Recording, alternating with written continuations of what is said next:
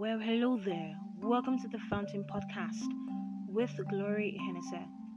I believe we're all doing well. Your lights shine brightly.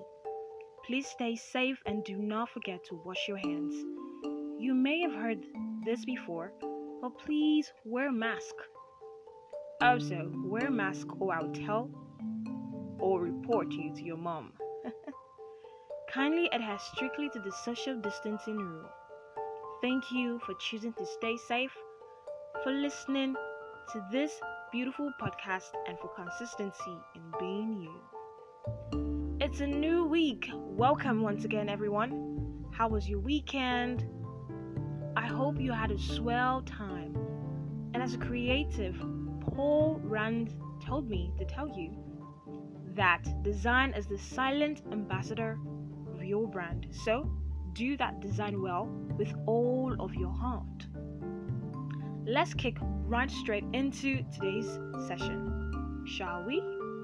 Okay, so we're still on Who Remove My Cheese by Dr. Spencer Johnson. I seriously missed reading to your hearing. Now, here is another read from the book. It's page 20. And Haw isn't feeling or finding it any tougher. But let's see. Haw realized he had been held captive by his own fear. Moving in a new direction had freed him. Now he felt the cool breeze that was blowing in this part of the maze, and it was refreshing. He took in some deep breath and felt invigorated by the moment. Once he had gotten past his fear, it turned out to be more enjoyable than he once believed it could be. Haw hadn't felt this way for a long time. He had almost forgotten how much fun it was to go for it. To make things even better, Haw started to paint a picture in his mind again. He saw himself in great realistic detail, sitting in the middle of a pile of his favorite cheeses, from cheddar to brie. He saw himself eating the many cheeses he liked, and he enjoyed what he saw. Then he imagined how much he would enjoy all their great tastes. The more clearly he saw the image of himself enjoying new cheese, the more real and believable it became. He could sense that he was going, he could sense that he was going to find it. He wrote. Imagining yourself enjoying your new cheese leads you to it. Let's say that to a new business idea.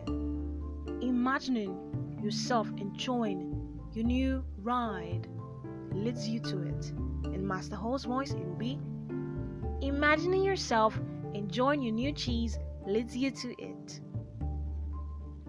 Haw kept thinking. Haw kept thinking about what he could gain instead of what he was going to lose, or what he was losing actually. He wondered why he had always thought that a change would lead to something worse. Now he realized that change could lead to something better. Why didn't I see this before? he asked himself. Then he raced through the maze with greater strength and agility.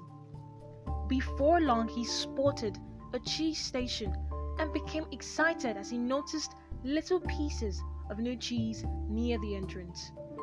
They were types of cheese he had never seen before, but they looked great. He tried them and found that they were delicious. He ate most of the new cheese bits that were available and put a few in his pocket to have later, and perhaps share with him. He began to regain his strength once again. He entered the cheese station with great excitement, but to his dismay, he found it was empty. Someone had already been there and left only the few bits of new cheese. Okay, so this is where we end for today. What a what a what a beautiful, lovely read.